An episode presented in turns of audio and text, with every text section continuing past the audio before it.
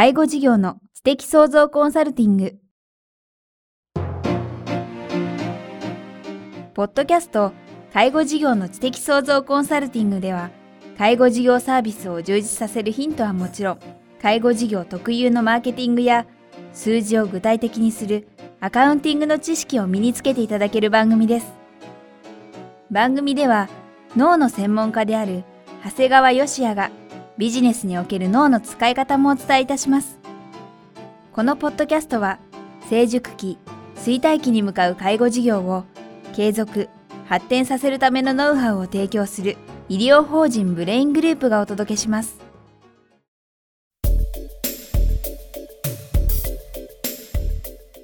皆さんこんにちは。番組ナビゲーターの早川洋平です。介護事業の知的創造コンサルティング、今日は第22回お届けします。長谷川さんよろしくお願いします。よろしくお願いします。前々回、えー、前回とですね、えー、脳についてお話が上がってきましたが、今日も脳シリーズということでよろしいんでしょうか？そうですね。今日は具体的にどんなお話を？えー、前回、前々回まではですね、いわゆる左脳と右脳、その両輪で経営することが大事だということをお話ししたんですが、すね、しかしですね、人間ですね、どんなにその左脳と右脳のことを理解し、それを動かそうとしてもですね、はい、やっぱり継続し続ける結構難しいんですよね。そうですね、頭で分かってて実行してても継続するのってもっと難しいですよね。継続できなかったら右脳も左脳もないわけなんです。で、今回はですね、はい、その、じゃあ、どうやったら継続し続けることができるかということをですね、ちょっと2回にわたってお話ししたいと思って教えていただきたいです。ぜひぜひ。皆さん、扁桃核ってご存知ですか？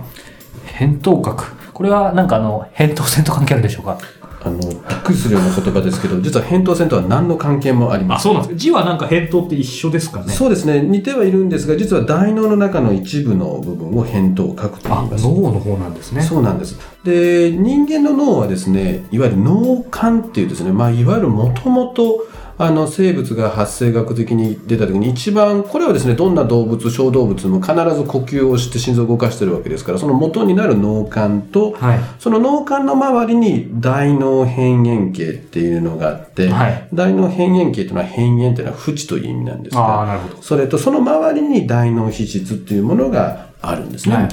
で、まあ、脳幹っていうのは、まあ、本当呼吸をしたりですね、心臓を動かしたりですから、まあ、どんな小さな生物もですね、これが、まあ、いわゆる、いわゆる大事なものになっていくんですね。はい、で、その、いわゆるその、大脳皮質は何かっていうとですね、大脳皮質っていうのはまあ人間でも一番発達してるんですね。もうすべてのあの生物の中でも人間が一番発達をしているので、はい、まあここの中に前回までお話ししていた左脳や右脳が入る。で、この、いわゆるその大脳皮質と脳幹の間に挟まってるのが大脳辺縁系って言うんですね。はい。まあちょっと言葉があの難しいんですけどもね、でもその大脳辺縁系にはですね、代表的なものとしましては、はい、あの記憶を司る海馬。ああ、なんか名前は聞いたことあります。海の馬ですね。そうですね。これはですね、アルツハイマー病なんかになるとの海馬が萎縮しますので、はい、えー、名前を聞いたことぐらいはあるのかもしれないです。はい、その海馬にくっついているような形であるのがですね、扁桃核っていうものになるんですね。これはなんかど、どんなものなんでしょうかっていうのも変ですけど。これはですね、扁桃核っていうのはですね、まあ、貝、心地いいという快や不快をですね、これは認識する場所でですね、はい、で面白いことにこの扁桃核っていうのはですねいわゆる記憶の根源である海馬とつながってるんですね。へえ快や不快を認識する場所が記憶の根源とつながっている。そうなんです、うん、これですねちょっと分かりにくいかもしれないんですが、はい、具体的な話すると結構分かっちゃうと思うんですぜひぜひお願いします。皆さんがですね初対面でですねあの、パッと会った時にですね、初めての相手にですね、相手にですね、皆さん見た目や声や話す内容を聞いた時にですね、瞬間的にですね、海馬に蓄積された記憶と照合して、この人が快なのか不快なのかって実は人間は考えてるんです。これはですね、もう1秒もかからない瞬間だもんですから、はい、ですからその時にはなぜかっていうのは実は人間は認識していないんです。とにかくパッと会った時に快なのか不快なのかは感じてるんですけど実はこれは過去に蓄積された海馬のデータをもとにコンピューターがバーッと照合してですね、この人の声、形、話す内容、イメージは、これお前にとって貝だってことを教えてくれるんです。で、とりあえず貝だって思うわけなんです。ですから、あの、よく芸能人が結婚をするような時にですね、はい、あの、相手のどこが気に入ったかって理由つけてますよね。はいあれ実は全然意味がないんですよ。うん。あの、これ別に芸能人だけじゃなくてもですね、皆さんもきっと結婚されてる方なんて、ね、あの、自分はどこが気に入って結婚したんですかっていうと、結構皆さん適当に理由付けしてるわけですよそう。ですよね。優しいとかね、顔が僕の好みだったとか言ってるんですが、あれは実はですね、大脳皮質で後で理由付けしてるだけなんですね。だから瞬間的に扁桃核がこの人を快と判断した後に、なんで僕はこの人を快と思ったのかなってい。うことをですね、後で無理やり理由付けしてるだけなもんですから、あんまり意味はないんですね。うん。そうか、じゃあ逆に言うと、その当然不快っていう感覚もあると思うんですけど、はよく例えば、まあ、あの女性とかが言ってるのも聞いたことあるんですけど、あの人は生理的に受け付けないとか、その辺も関係あるもうあの生理的に受け付けないっていうのはですね、もう理屈じゃないんですね。もうこれはもう扁桃核がどうしても深いと思ってしまったら、はいこれはもう治す術はないんですね。まあ経営者の場合はですね、それを治す術というのをまたあの次回でお話をしていくわけなんですが、あの一般的にやっぱり男女間なんかですとね、なかなかこれを無理やり、私はこの人本当は不快なんだけど無理やり快になろうなんてことはまず無理ですね。そうですね。はい不快な人と少なくとも、まあ、変な話ですけど、その結婚とかしないですよね。まずありえないんだと思いますね。だから、あの、これはまあ、恋愛ということであればいいんですが、まあ人間がきっとですね、いわゆる進化する過程においてですね、はい自分にとって心地いいもの、もしくは不快なものっていうのを区別しないと、いわゆる死というものにつながっちゃったんじゃないですかと思うんですね。要するに自分にとって敵か味方かはいっていうことにつながってると思うもんですから、やはりこれは本当に瞬間的に、はいあの判断していたんだと思いますね。でも最初その、まあ、この扁桃核が快や不快を認識する場所。これは、えー、と記憶の根源になる海馬とつながってるという話あったと思うんですけどそうするとその例えば、まあ、素人的な考えですけど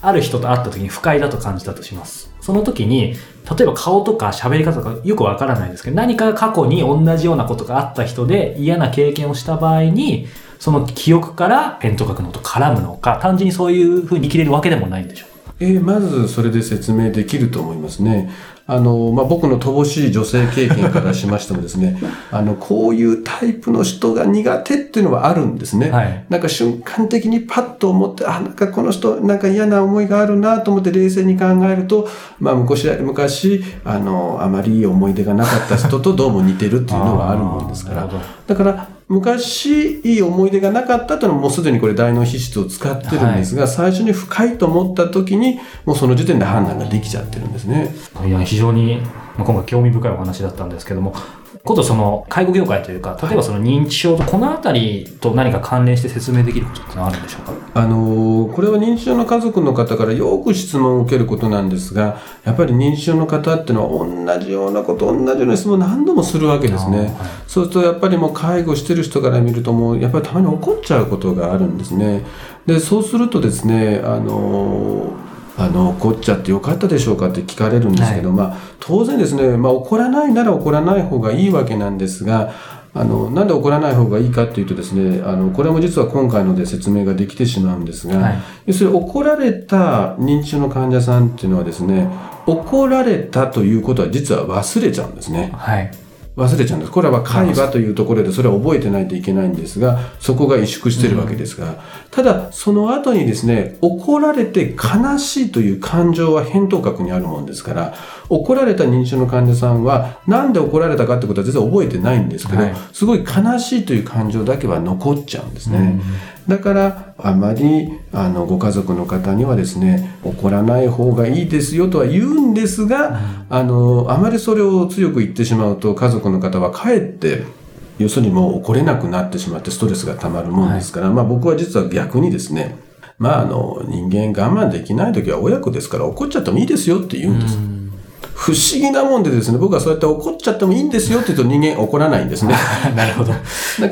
らそうなんです。だから認知症の患者さんの感情という面で言うとですね、はい怒らない方がいいわけなんですが、まあ、介護される方の心情を考えると、ねもうどうしても我慢できないというか怒ってくださいって言います。でもそうすると結構怒らないっていうことになっていきますあね。りがとうございます。今日はですね、この脳シリーズの第3回、そして扁桃核の働きということで、えー今日第1回お聞きしましたが、えー次回はですね、この扁桃核の働きを、えーいかに、えどうやって経営に生かすかという話を、えお聞かせいただければというふうに思ってます。え介護事業の知的創造コンサルティング。今日は第22回、返答学、えその1ということでお話を伺いました。えー長谷川さん、次回もまたよろしくお願いします。ありがとうございました。ありがとうございました。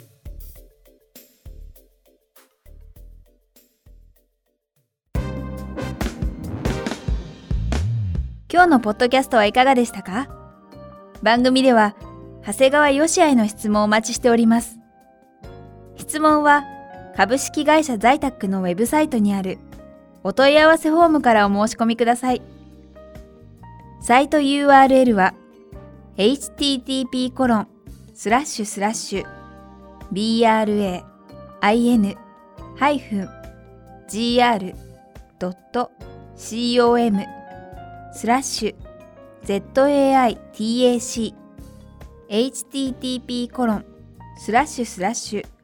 ブレインハイフン -gr.com スラッシュ在宅です。それではまたお耳にかかりましょう。ごきげんよう。さようなら。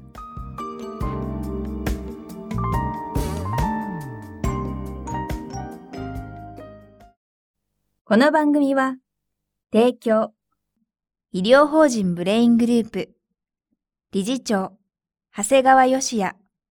プロデュース、キクタス、早川洋平、制作協力、若菜はじめ、ナレーション、清水夏美によりお送りいたしました。